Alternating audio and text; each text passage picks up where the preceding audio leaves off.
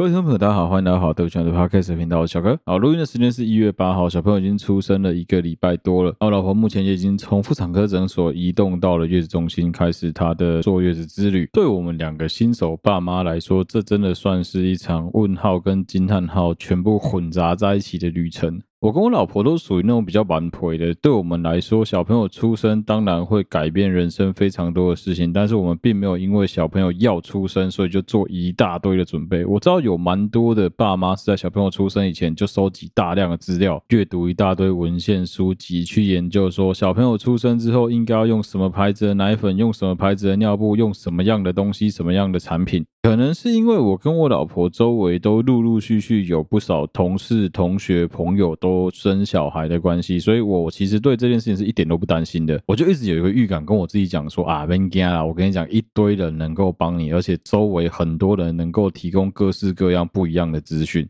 果然我是对的。我们周围有很多生过小孩的同事也好，朋友也好，亲戚也好，都不停的在帮我们出意见跟点子，告诉我们说有哪些地方是可以注意的，什么东西是一定要买的，又有什么东西是其实你可以不用急着买的。就是举一个最简单的例子好了，在老婆生产之前，其实我们就一直有收到周围的朋友在提醒我们说，一定要记得去婴儿用品店或是大型的药局去买待产包。其中最受到所有新手爸妈们欢迎的就是六甲村的待产包。可能因为老婆的妇产科诊所选得不错，所有的护士医生们都对我老婆非常的照顾，所以在我看来我会觉得说哈，那个待产包里面有很多的资源好像都没用到。但是后来据我老婆表示，其实待产包里面大量的东西，可以说基本上 80% 以上的东西都是一定会用到的，差别就只是那些东西是妇产科诊所啊、医院啊，或者是说月子中心自己本身有提供，或是你的待产包里面就有这些东西可以马上拿来使用。所以你各位新手爸爸也给你们一个方向哦，就是再怎么懒，再怎么不知道该准备什么，先去把六甲村的那一袋待产包买起来，直接丢在你的后车厢。到时候万一突然间小朋友准备要冲出来了，你才不会手忙脚乱。剩下要先准备的就是你们两个的身份证、你们两个的健保卡，还有小朋友要出院的时候穿的衣服跟毯子、包巾先准备好。接下来的所有东西，老婆生产完准备在恢复室的当中，你们都可以去问护士，不用急啊。因为现在时间是冬天的关系，其实我觉得可以分享一个我觉得蛮酷的尝试，就是有很多的大人，我们的爸妈那一辈的，怕小宝宝会着凉，所以他们都喜欢用很厚的毯子，或者是说那种很好摸的触感的那种包巾来把小朋友裹住，避免他着凉。可是他们没有注意到是小朋友需要的除了保暖之外，另外一个是那个布要足够的通风，因为如果不通风的话很容易闷在里面会长疹子。所以这时候我是非常的推荐大家一定要去找棉类的，不要去找化学的，你要去找能够通风的织物的织品来当做是小朋友的包巾。不然的话会发生一个现象是，如果你的小朋友去回诊的时候，你很有可能会先被小儿科医师臭干辣椒一顿。很奇怪哦，从我妈那个时候生我们的时候，她就有跟我讲过，如果说你以后帮小朋友去挂号的话，你一定要注意那个小儿科的医生是不是有一点年纪的男医生，如果是的话，你真的不要白目，也不要铁齿。通常那些老的男医生们莫名其妙的都好像你欠他几百万一样，讲话的口气也不会对你太好。有可能是因为他们在小儿方面是当时的权威，所以他们讲话就会变得非常的喷。那当然要看你怎么想啊，如果说你放另外一个念头想说是因为他们非常的注意小朋友的健康，所以他们必须要这么凶，那当然可以理解。可是我相信应该所有人从读书开始就应该要知道说，你要做风险评估，你也不希望你做了某一些蠢事导致自己被骂，这蛮丢脸的吧。好，另外一个我觉得可以先跟大家分享的是喂母乳这件事情。我老婆一开始其实蛮抗拒喂母乳的，她抗拒的原因其实就是一些心理因素。这个时候站在她老公的立场，站在她的队友的立场，我是非常的建议各位队友们不要当个猪头。这种时候你就是顺着她的队，她想怎么样就怎么样。小朋友只喝配方奶长大也不会死。那是什么原因让我老婆回心转意决定要开始亲喂？其实理由也非常的简单暴力，就是护士直接跟跟他说，你如果不轻微的话你会瘦很慢，你轻微你的体重会掉回来比较快。一听到能够快速恢复自己的身材，我老婆就开始拼了老命的学怎么挤母奶，怎么亲喂。我不会跟很多人一样在那边当晒小孩魔人，讲说什么我家的小孩很可爱啊之类的。我跟你讲，你如果说真的觉得你家的猫猫狗狗或小朋友特别可爱的话，放心里就好了，你自己拍照存在你自己手机里面就好了，真的不需要分享给大家看。莫名其妙，真的没有几个爸妈会告诉别人说我的小孩超级丑的，不会好吗？大家都会觉得说自己的小孩超可爱的，人生父母养，谁不觉得自己的小孩可爱？问题是整天晒小朋友的照片跟晒猫猫狗狗的照片，就像是你整天在分享你们两个结婚纪念日，然后你们两个穿婚纱样子一样的讨人厌。最搞笑的是会有人特地帮自己的宠物啊自己的小孩办一个粉专，然后逼自己周围所有朋友去按赞追踪。我都想说干，所以如果说我不按赞不追踪或是我没有加怒的话，你是要跟我绝交吗？如果今天我是打从心里觉得说一个动物很可爱，一个小朋友很可爱的话，不需要你做这些举动，我也会告诉你说你的小孩很可爱。但是当我没有这样子做的时候，也不表示说我就觉得你的小孩不可爱，很有可能只是我觉得你的小孩跟其他人的小孩一样而已啊。好，对不起嘛，我希望我不要有一天打自己的脸，开始分享自己的小孩，晒自己的小孩在自己的现实动态啊 IG 之类的地方，但我想应该是蛮难的。因为我算是有体会过那个痛苦啊，就是看到周围的朋友整天在那边分享自己的宠物啊，自己的小朋友啊，或者说自己的另外一半啊有多正啊有多可爱啊什么的，我想要干啥小，到底跟我屁事啊。好，接下来可以跟大家分享另外一个问题是，其实我们在妇产科的医院住院的过程当中，有看到蛮多我觉得可以跟大家聊一聊的事情。你会很明显的感觉得出来，现在有在生小孩的直接分成两类人，要嘛是女孩子的年纪都已经跟我差不多，甚至年纪比我大一点，已经被医生列为准高龄产妇，就是杨志良会叫你们赶快回家哀哀生小孩这种年纪。这一类的夫妻档啊，通常都会比较稳重，也比较像是我们周围比较常看到的朋友群的那个样子，就是爸爸穿着都宅宅的啊，然后开的车子都不错，也都很舍得该给家里面什么样的资源，该给妈妈该给小朋友怎么样的资源。我看应该大部分是该给都会给，该检查该自费的全部都自费但是我有看到另外一类的。好了，对不起，我要先道歉我现在讲的这个是我自己的观察，这个当然会有政治不正确的成分，但我还是想要跟大家聊一聊，就是好像真的会有这个现象发生。就是呢，如果说你现在看到那种年纪很轻，20出头岁就是小朋友的这一种夫妻档，绝大多数男生看起来都是讨债集团的。我应该有在自己的限动，可能是我自己个人的限动，有跟大家分享说，最近我很喜欢穿台客四件套，简单来说就是上半身穿着黑色的Champion 的 T 恤，鞋子直接穿拖鞋，头发剃成那种寸头美国大兵头，接着是鬓角一定要3分以下，光到不行，只要太长就要赶快再去剃过。对，上一集有讲嘛，就是裤子是爱迪达棉裤，但因为我很讨厌穿棉裤，所以我是穿牛仔裤。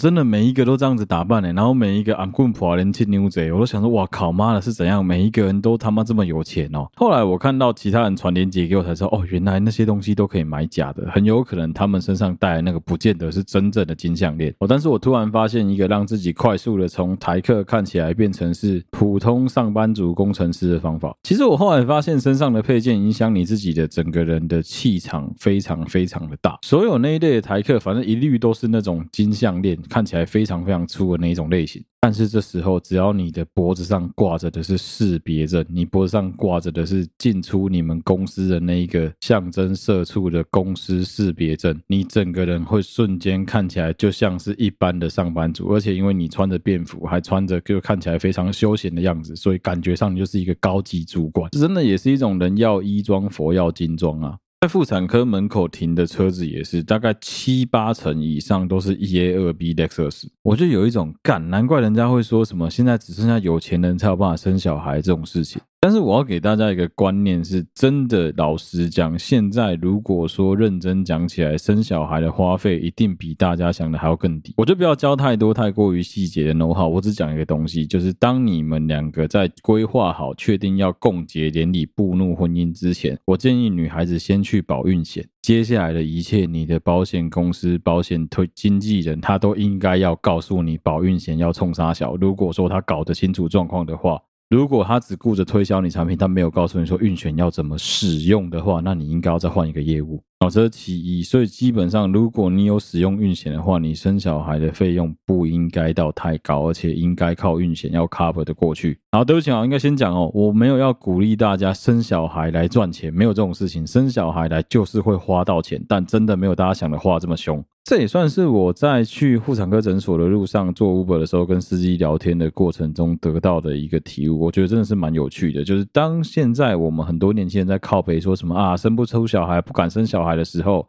大家都有养猫，大家都有养狗，你看一下你带猫带狗去看医生的时候，那个药有多贵，随便一个诊疗下来2-3千块是基本的。那他们的伙食费，饲料加干干，再加上那些湿的东西啊，然后什么水啊肉泥之类的，随便加一加，一个月的伙食费其实快要接近 0.8 个成人的费用了。唯一的差别是宠物不用上学，所以你不用帮他出学费跟杂费，而且宠物一样会破坏你家的家具，跟小朋友一模一样，而且他们搞破坏能力不会比小朋友差到哪里去。当然就是如果说你是什么养儿防老这种老观念你还有的话，那我也觉得是低能儿，所以就大可不必啊。因为像我们现在住在台中嘛，台中光是生育补助啊、育儿津贴啊，还有那个去年的那6000块拿一拿，我觉得其实也不算少，不敢说什么啊生一个小孩就能够赚多少钱，没有那么夸张，但至少整个补贴下来，你一个月要多的花费其实没有你想象中的这么的多。我觉得应该不至于到生不起，有很多人，我相信绝大多数的人都只是没有去算过跟不了解。恐惧源自于未知嘛，就是因为你对于这一整件事情的未知跟不了解，所以你就觉得说啊，干那个太可怕了，我干脆不要面对好了。我自己觉得这样子有好有坏。你仔细去看我们的爸妈那一辈，他们去计划要把你生出来，他们也没有说什么事前做一大堆准备再把你生下来啊，你还不是一样活到这一把年纪了。那你去看看你在逛夜市逛卖场的时候看到路上那些8+9，你觉得他们是有计划性要生小孩的吗？没有啊，他们就只是什么把保险套堵合破，然后不小心让她怀孕啊，结果怀孕了之后就不小心要负责，就这样子而已啊。我是不觉得说什么就是自己有小孩之后就要鼓励所有人跟我一样都要一起来生小孩，然后一起来什么啊鼓舞什么生育率杀小的，没有。我只是觉得说如果你不想生小孩的理由是觉得经济压力太大的话，我觉得可能真的没有你想的压力这么大。当然台湾迟早要走向日本这一条路，就是你的育儿啊，甚至是幼儿园的津贴很有可能要政府全出，到这个时候你觉得你还会讲说什么生小孩压力很大，我是觉得应该也不至于吧。另外一个我觉得就是大概这个年纪生小孩比较好的理由是，你想想看我现在33岁，我的小孩出生，等到他20岁的时候我已经53岁了，假设我有第二个甚至是我有第三个的话，就是+2+2的年纪，我大概是60岁左右，我的每个小孩都已经成年了，相对而言我的压力就不会这么大。但是现在绝大多数的人真正平均生小孩年龄都已经拉到34到36岁了。如果只生一个还好，如果你生不止一个的话，那很有可能到时候等到小朋友很大的时候你都已经70岁，那个压力真的是完全没办法想象的。另外一个我觉得这个年纪生小孩的好处是，我们跟我们的爸妈平均年龄落差大概是25到30岁左右，换句话说我们的爸妈现在都大概接近半退休或退休的年龄，这样子的年纪正是体力还可以啊，刚好准备要还没开始病痛，但是闲闲没事做开始可以帮你奶孩子的年纪。所以实际上你要付出的资源也没这么多，时间成本也没这么高，你的金钱成本也没这么高。我真的是有一点不太懂大家在那边讲说什么不想生小孩理由到底是什么。我现在唯一一个比较能够想到我周围很多朋友不想生小孩真正的理由，我觉得是空间成本我就先凑一件事情，因为我周围确实是有人小朋友生了之后就直接 let go 了，干就直接丢给从头到尾丢给托婴，晚上11点才去把小孩接回家的。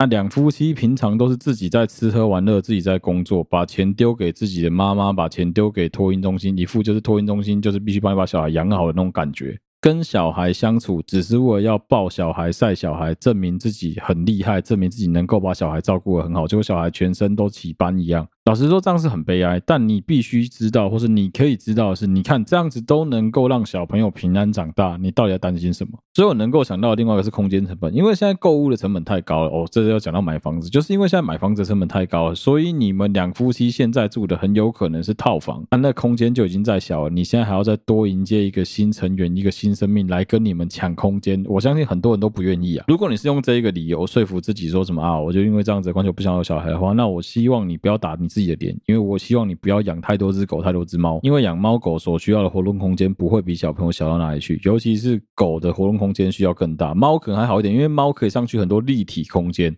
但狗没办法。所以你要知道的是，你在跟我讲空间成本的时候，你要思考的是你家是不是有养宠物，如果有的话，那其实你把那个成本拿出来给小孩用刚好啊。啊，我真的没有想要说服大家生小孩，我只是想说，如果说你自己思考是什么啊，你因为什么原因不想生小孩，你应该去想的是有没有可能能够去想办法克服掉那些原因。其实这也是我周围最近蛮多朋友的课题，就是他们两夫妻可能其中一方是 OK 想要有小孩，但另外一方是强烈反对有小孩的。我觉得这个沟通真的很重要，因为如果说其中一方是强烈的反对有小孩的话，你们两个人在婚姻当中是很难去好好沟通的。因为你生小孩这件事情又扯到性啊，你扯到性之后就会讲说啊，你就不想要有小孩，我干嘛要让你射？所以回过头还是沟通很重要。好，顺着这个话题继续往下聊，就是还记不记得之前的集数我们有聊过精致穷的这个问题？其实我相信绝大多数的现在我在听我们节目的所有朋友们应该都是有自己的想法的，比较少这一类人，但是你一定很常看到你周围出现这样子的朋友，就开始在跟你抱怨说他的工作非常的不理想，薪水很少，工作跟他付出的努力是不成比例的，万天万地万秒文万下回，从头到尾都在怪别人，然后一直讲说什么啊，自己的工作真的是有够辛苦的鸡巴累，然后薪水鸡巴少，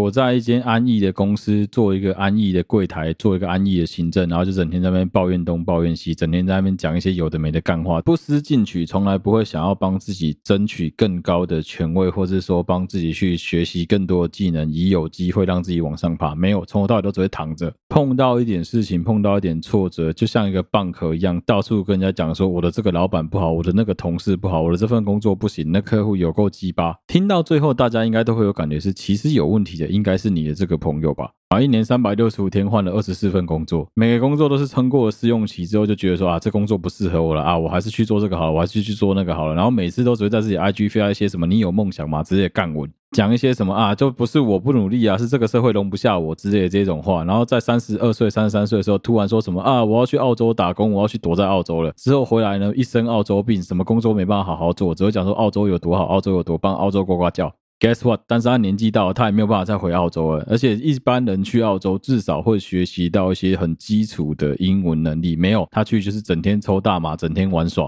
赚到的钱第一件事情先拿来享乐，存款跟看他同年纪的其他同事相比可能是人家的1/20，但是他吃的超级好，用的也不错，穿的也很好，这一类的人就是我们讲的精致穷。好，对不起，我讲超级长在叙述这一类的人，但我就是不希望大家把他们跟很多的躺平族搞混，因为真正的躺平族是我直接放弃治疗，反正老子就过最低限度的生活就好了，剩下的就是吃家里用家里喝家里啊，住随便啊，吃随便啊，穿随便啊，反正我只要生活的过去就可以了，这才是躺平族，所以不要把两者搞混了。好，接下来我们继续来讲精致穷。其实是因为我们在12月的时候有在收集一些素材，哎，对，大家不要忘记了，我仍然还在反威力 OK， 我们的素材收集小组有提供给我大量跟威力有关系的素材，其实我真的很不想做他的东西，因为我觉得他好无聊，但是因为这个家伙真的太恶心了，他也太强了，他有能力把自己的这一切直接塑造成一门宗教，我真的觉得宗教是这个世界上最长远的事业，而他还把这世界经营得非常的有声有色。好，首先呢就是12月底，每次只要到了圣诞节，一定会有一群家伙在玩圣诞节交换礼物。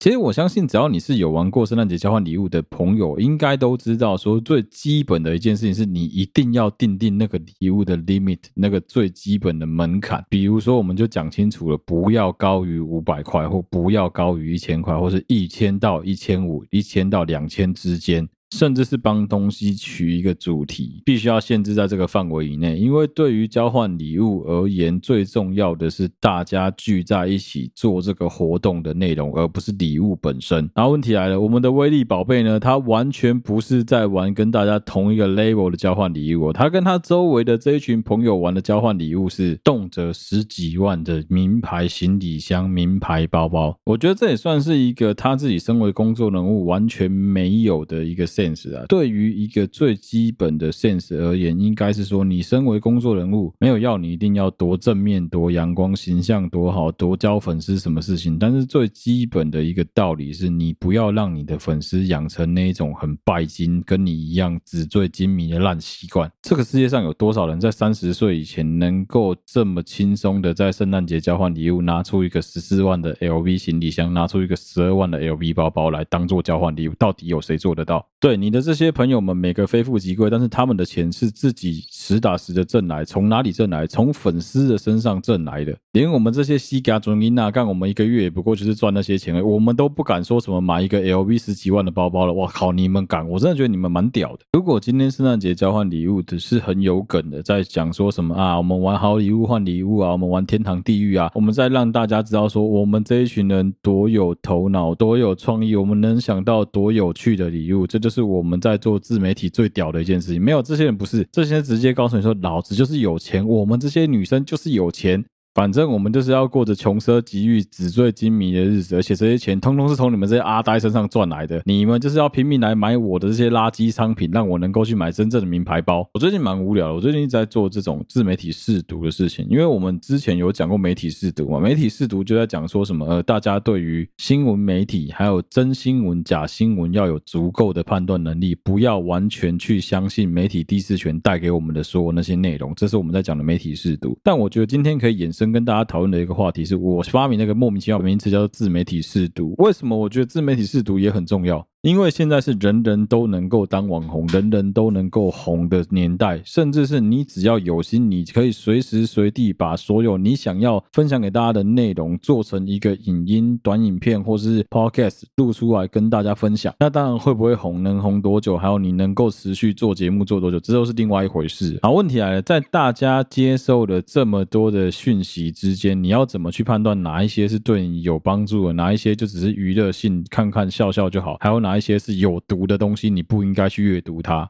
我觉得这是必须要自己想办法去练习的一个标准，所以我把它称之为自媒体识读。这是我在讲的，就是威力这一个垃圾一直在做的一个非常恶心的事情。他周围的朋友圈几乎每一个朋友也都是像他这一副鸟德性，这一副死样子。站在一个臭直男的立场，我会觉得与其去买这些来路不明的垃圾自制产品、贴牌的烂垃圾，还不如直接去逛逛百货公司，去买真真正正有牌子的商品。当他们在卖你那些什么保健食品啊、类药品啊、什么腰带啦、瘦腿的东西啦、瘦腰的东西啦、小人戒啦，这些相关的产品的时候，你有没有想过一个问题啊？到底为什么他要卖这一些其实跟他的人设一点关系都没有的产品？他所塑造的那个形象是要让你觉得说啊，我也想要跟威力宝宝一样有钱，我也想要跟他一样很受大家欢迎，朋友很多，交换礼物大家都送 LV 的包包。讲一个左派一点的想法好了，刚好最近刚看完一部电影叫《斗阵俱乐部》，如果说你的年纪大概小于28岁的话，我蛮推荐你看，但如果大于28岁，你跟我一样30几岁的人去看《斗阵俱乐部》，应该会有一种杀小的感觉。我们不需要去讲太多它剧情上面的内容，其实就只要提到一件事情就好了，主角成立斗阵俱乐部的目的就只是为了对于现况的不满，想要想办法去推翻而已。这个不满正是来自于我们一般的平民老百姓对于贫富差距之间的那一个不满意，也是他剧情里面布莱德比特对着警察署署长所讲的那一段话，你所想要逮捕的这一群人是那一些辛辛苦苦工作，帮你端盘子、帮你开门、帮你在睡觉的时候收垃圾、顾好你家大门的这一群人，也就是你眼中的这一些市井小民、平民老百姓们。其实这件事情也是在告诉我们说，我们绝大多数的人都是那个 99%， 我没有那么伟大啦，不是说要你们什么起身起来反抗那个1%，然后把财产重新分配之类的，干我也不想做这种白吃又吃力不讨好的事情了。其实真正的问题是出在于说，你要到什么样的生活形态、什么样的生活条件，跟你要有怎么样的价值观念，你才会渐渐的去明白说，不论你的一顿饭是150块，还是2500块，还是25000块，甚至是25万，你吃进肚子里面那些东西，终究有一天你必须要拉出来。就我不知道要到什么样的情况下，你们才能够去理解这一件事情。当然，我不是在讲说什么啊，一餐吃的很奢侈啊，这些人就是浪费。没有，我觉得那个就是他们自己的生活习惯，你必须要懂得一点非常非常重要的一点，干这妈又在说教，很烦。真正的问题出在于现在有很多人不懂得有多少钱就做多少事，不要去越级打怪，不要去做那些其实根本不符合你的收入条件的事情。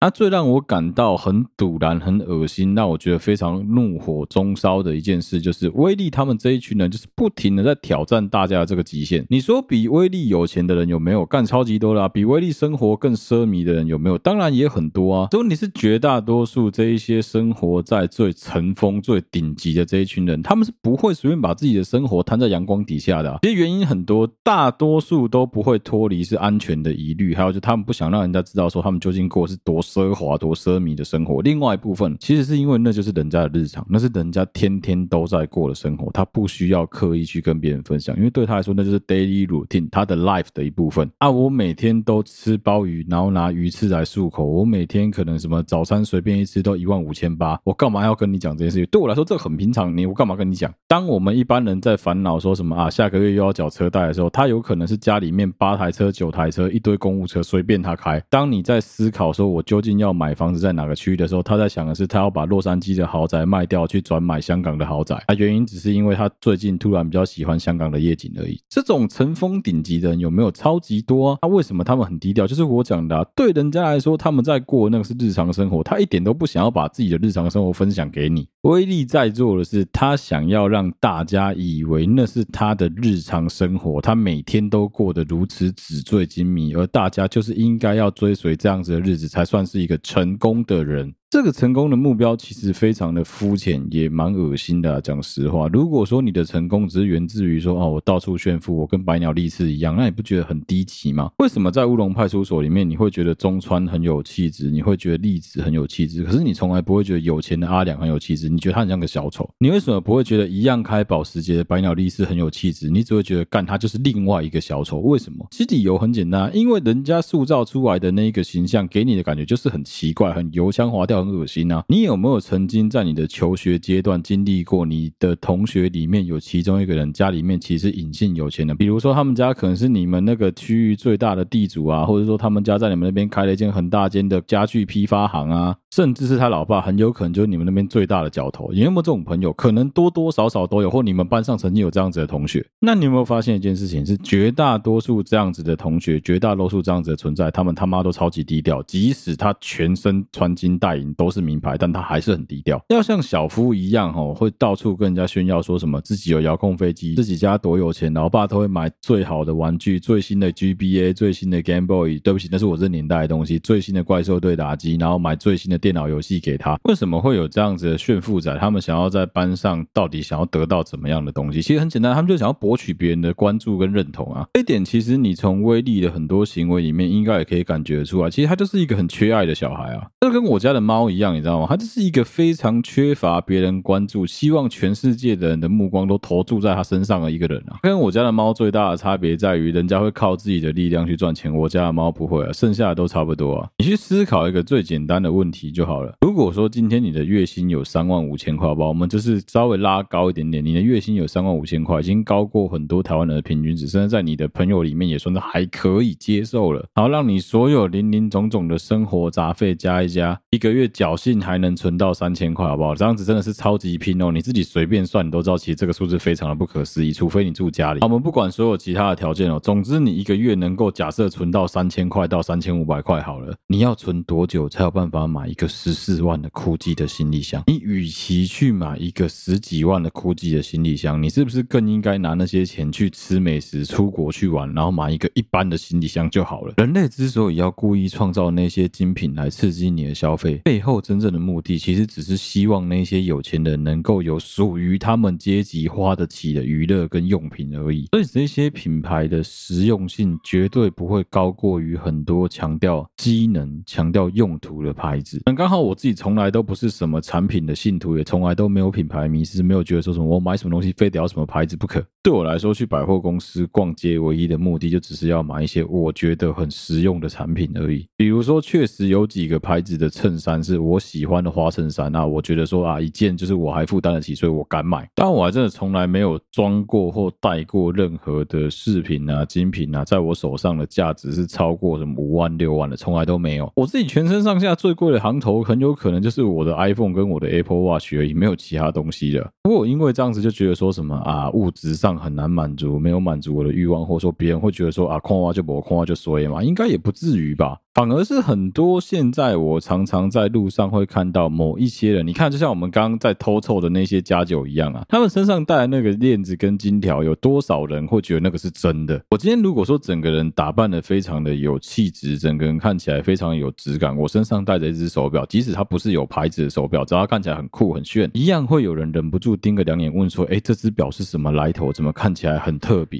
但是如果我今天是一个假酒，看起来就是讨债集团的一员，如果我今天带着一只黑水鬼绿水鬼，你只会觉得这只表感觉上，要么你觉得这只表很有可能是虾皮买的假表，再不然就是你一定会觉得说这个人应该是把人卖到柬埔寨去赚黑心钱才有办法买这一只手表。同样的道理也可以用在女生身上啊。好了，对不起啊，接下来要讲的东西又要政治不正确了。你自己想一个问题嘛，今天一个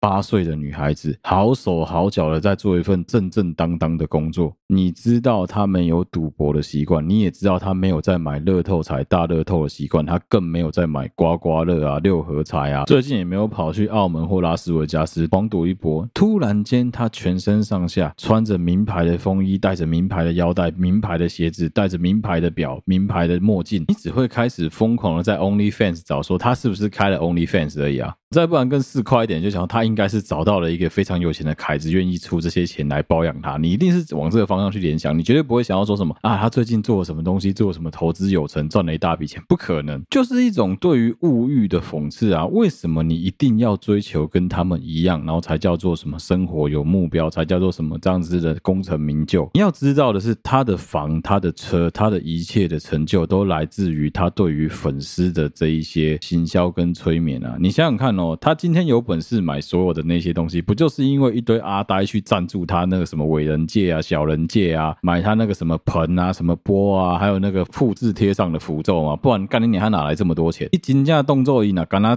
只纯粹做精品代购才能赚这么多，这样我跟你说全世界人都去做精品代购就好了。你说那个 know-how 有很难吗？其实也没有啊，只要有人愿意买就能够转售，能够赚到钱啊。你自己稍微去网络上随便 Google 一下做精品代购的，你看有多少社团，有多少网站，有多少部落客在做。鸡排妹最近也飞欧洲啊，她最近也在帮人家做精品代购啊，她有因为这样子就到处炫富，到处他妈的买一个10几万的包拿来做交换礼物嘛？有吗？也没有啊。这一群人真正想要做的事情是，他们希望让你以为你能够达成一件事情叫做阶级复制，他们希望让你觉得说，只要你今天购买我们的产品，只要你今天用跟我一样的东西，你就可以跟我一模一样。这件事情啊，男生的觉悟比女生早很多，绝大多数的男生老早就已经有一个共识。我不知道你在国中高中开始叛逆的时候，有没有去外面那种比较贵的理发厅剪过头发，你有没有印象？在我们小时候有很多人都会看着杂志，或者说看着 IG 啊，看着你们现在在看的小红书啊之类的东西，去看那些帅哥的脸，告诉理发师说我想要剪跟他一样的发型。绝大多数跟我一样长相普通的男生应该都会被理发师用各种礼貌性的话说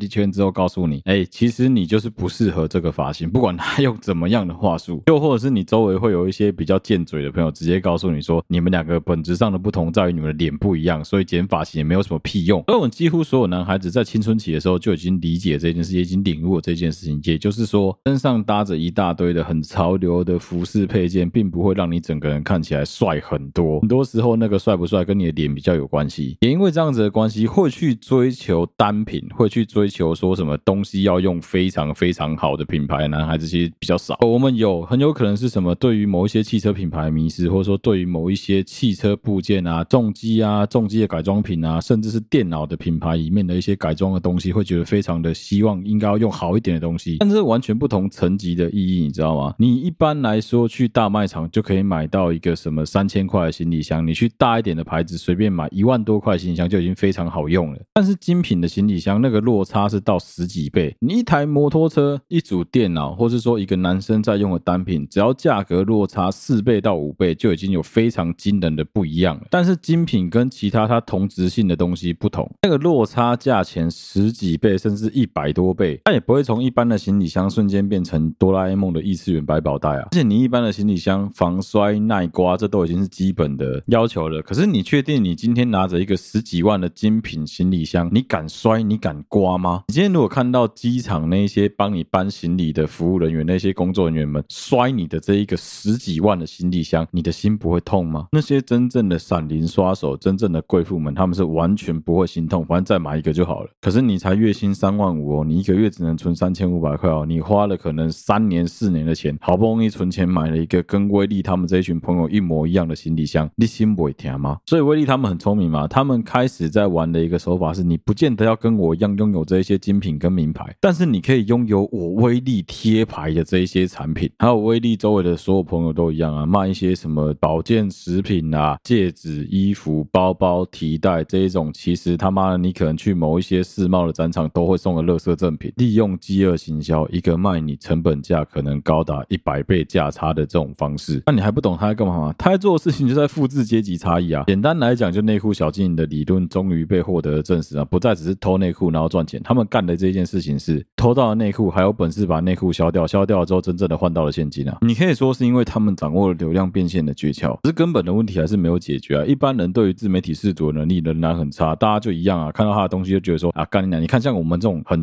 市侩、很低级的人，我们看他的东西，我们只会讲说什么低能炫富宅啊，什么干自以为有钱就了不起啊，这屌杀小啊，我们只会讲这种非常没有建设性的话。但是看在他的粉丝的眼里，他们就觉得说，哦，我也好想要过跟宝宝一样的生活，我也好想要过跟威力宝宝一样的生活，我也好想跟他一样，我也好想要成为一个跟他一样挤进上流社会，周围都是妹妹的这种有钱人啊，都是妹妹，这个是我们男生的梦想啊。我相信大部分女生不会想要说周围都是妹妹，但就是你总会希望你周围的所有朋友都跟你一样功成名就，都跟你一样超级有钱，大家就是有钱一起赚，有肉一起吃，有汤一起喝。你可以说什么啊，干了我们这些人就是只会抱怨，我们就是一直歪音，我们这样唧唧歪歪的靠腰说什么这些人他妈赚了钱也不会想要分一下，他没有理由要分我们，但是问题是他赚钱的这个手法让人家非常的可疑。可以讲说啊，他们的粉丝其实就跟大部分的网红网美的粉丝一样，是自己心甘情愿挑钱去买这一些贴牌的产品，但问题是形象有很大的差异啊。今天我去买一个我支持的网红网美的产品，是因为我打从心里喜欢它，我打从心里觉得它的东西是实用的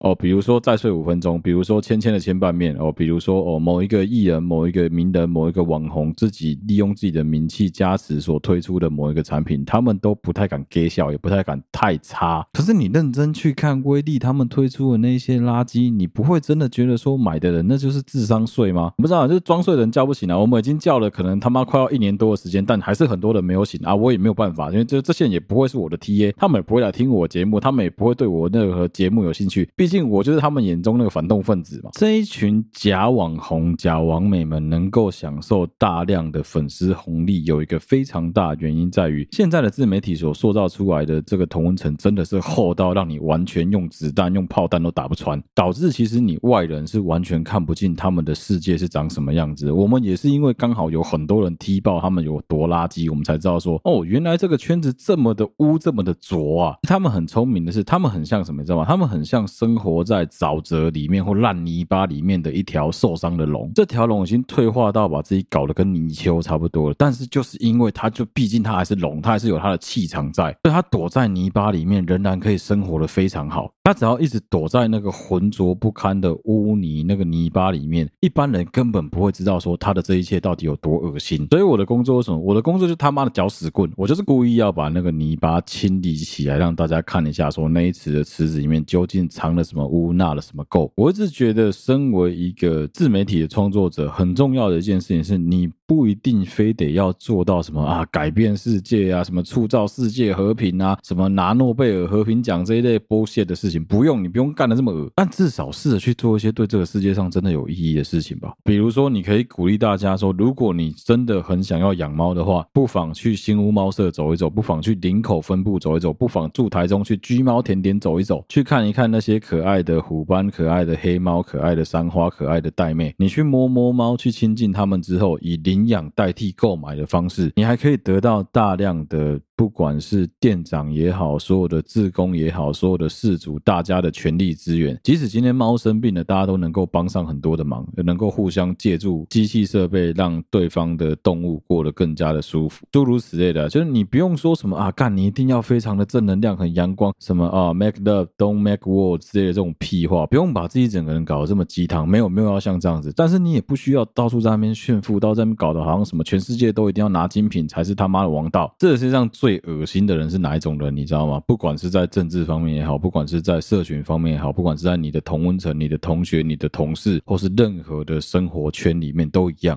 最恶心的人就是非我族类其心必异的那一种人。最恶心的那一类人就是只要任何的理念价值观念跟他不一样，那他就把你视为敌人的这种人，这种人是他妈最恶心的。我们绝大多数的人都是多标仔，都是双标仔，我们在很多事情的评判标准上面都会随着当时的情境价值判断外形各式各样的理由而有所不同。所以不用去把自己讲得很高尚，也不用说什么啊，就是你一定要跟我一样啊，穿金戴银全身名牌，这样子才是跟我同一个 level 的，你们才能够跟我一样成功。这都是 bullshit， 这他妈全部都在唬烂。我举一个例子好了，讲一个很小奸小恶的东西好了，讲一个闯红灯好了。今天如果是大半夜，附近的路口完全没有任何阻碍，你可以看到左右两项一台来车都没有的情况下，你的屎正在滚，我们不要讲很紧急，你的屎正在滚，就算是1到10分紧急，大概 3.5 分紧急的情况，你的屎已经滚到不行了，你真的是快要憋不住了，屎快要从你的屁股坐垫直接喷出来了。这个红灯要等280秒，请问你等还是不等？你看得到左右完全一台来车都没有，而且路灯非常的充足，也没有行人，你要不要闯？对啊，我们就是那种非常道路正义的人，然后讲说什么干你娘妈的什么的行人路权很重要啊，什么汽车就是应该要让行人啊，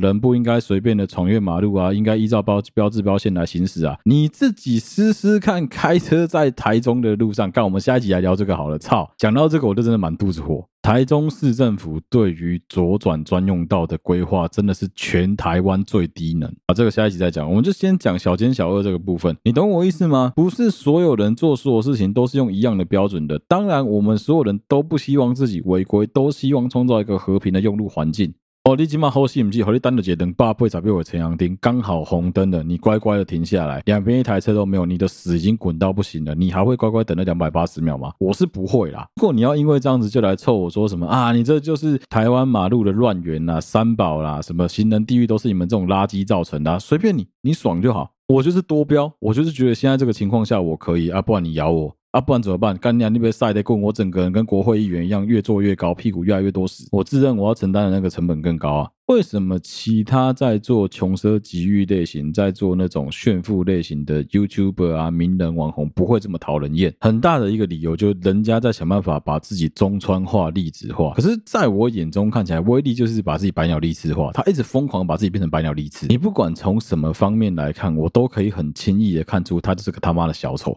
我不会讲到什么哦，我是蝙蝠侠，我要来治你，没有干，我没有那么伟大，我只是想要当搅屎棍而已。就真的很希望大家能够培养自媒体识读的能力啊！你应该要认真的去思考一下，有很多在自媒体上面提供给你的内容，不见得是全然正确的。不管是他们给你的理念也好，道德观也好，价值观念也好，我觉得你都应该要有能够自己去思考的能力。就像是上一集我们讲到化干戈为玉帛的内容一样，施行正义这一件事情，我相信不是所有人都能够接受的。当然最新的好消息是那个化干戈为玉帛的干妹妹也被收押了嘛。站在我的立场其实很简单，就是这些屁孩就是应该要让他们受到相当的制裁，要让他们知道说他们真的做错了，只有让他们真的知道自己做错了，而且必须付出相对应的代价，他们才有可能会改。只要他们每次犯错都能够不被抓到，存有这种侥幸心态，或是被抓到之后判得很轻，他们一定会再犯，因为他就觉得说啊，这就没有什么啊，你看警察都不管我，你们管我干嘛？他都可以直接讲说什么啊，安啦、青少年这部上面追啦，他都可以讲出这种话。你觉得这一个人他是笨蛋吗？他当然不是啊。所以你看以前科学家在做实验，在做那个老鼠通电的实验嘛，还有猴子通电的实验嘛。我今天只要每次你走左边这条路都会被电的滴滴油，走右边这条路超级安全，还有70吃，你会傻傻去走左边吗？肯定不会啊。所以针对上一节补充，应该是说你那个棒子应该要打得够重，重到让他当头棒喝，知道说啊，干我真的不能再这样子做，这样做下去后果我没办法负担。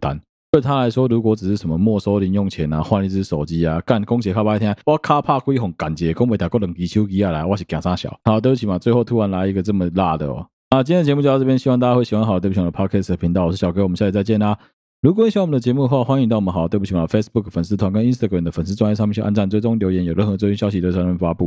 无论你使用的是任何一个 Podcast 的平台，都欢迎帮我们五星按赞、追踪并分享给周围所有的朋友。好，对不起嘛跟素雅仍然在同步的征稿当中，如果你有任何想说想做的，都欢迎你投稿给我们的粉丝团留言，我不一定会每一则都回，但是我一定会看。最近还是有粉丝投稿，我应该会整理一下拿出来做一集的内容，但是需要给我一点时间，因为最近投稿算比较多，我有蛮多自己想说跟收集的比较久的素材会先拿出来发掉。另外就是图片的东西要先跟大家再说明一下，真的我最近他妈太忙了，我没有时间去好好画图，所以会拿旧图直接丢 AI 让他去跑图之后拿来直接用，当然那个效果其实也蛮好，而且蛮赏心悦目，所以我自己个人是蛮喜欢的啦。再次谢谢大家收听好的不想的 Podcast 频道，我是小哥，我们下次再见啦，大家拜拜。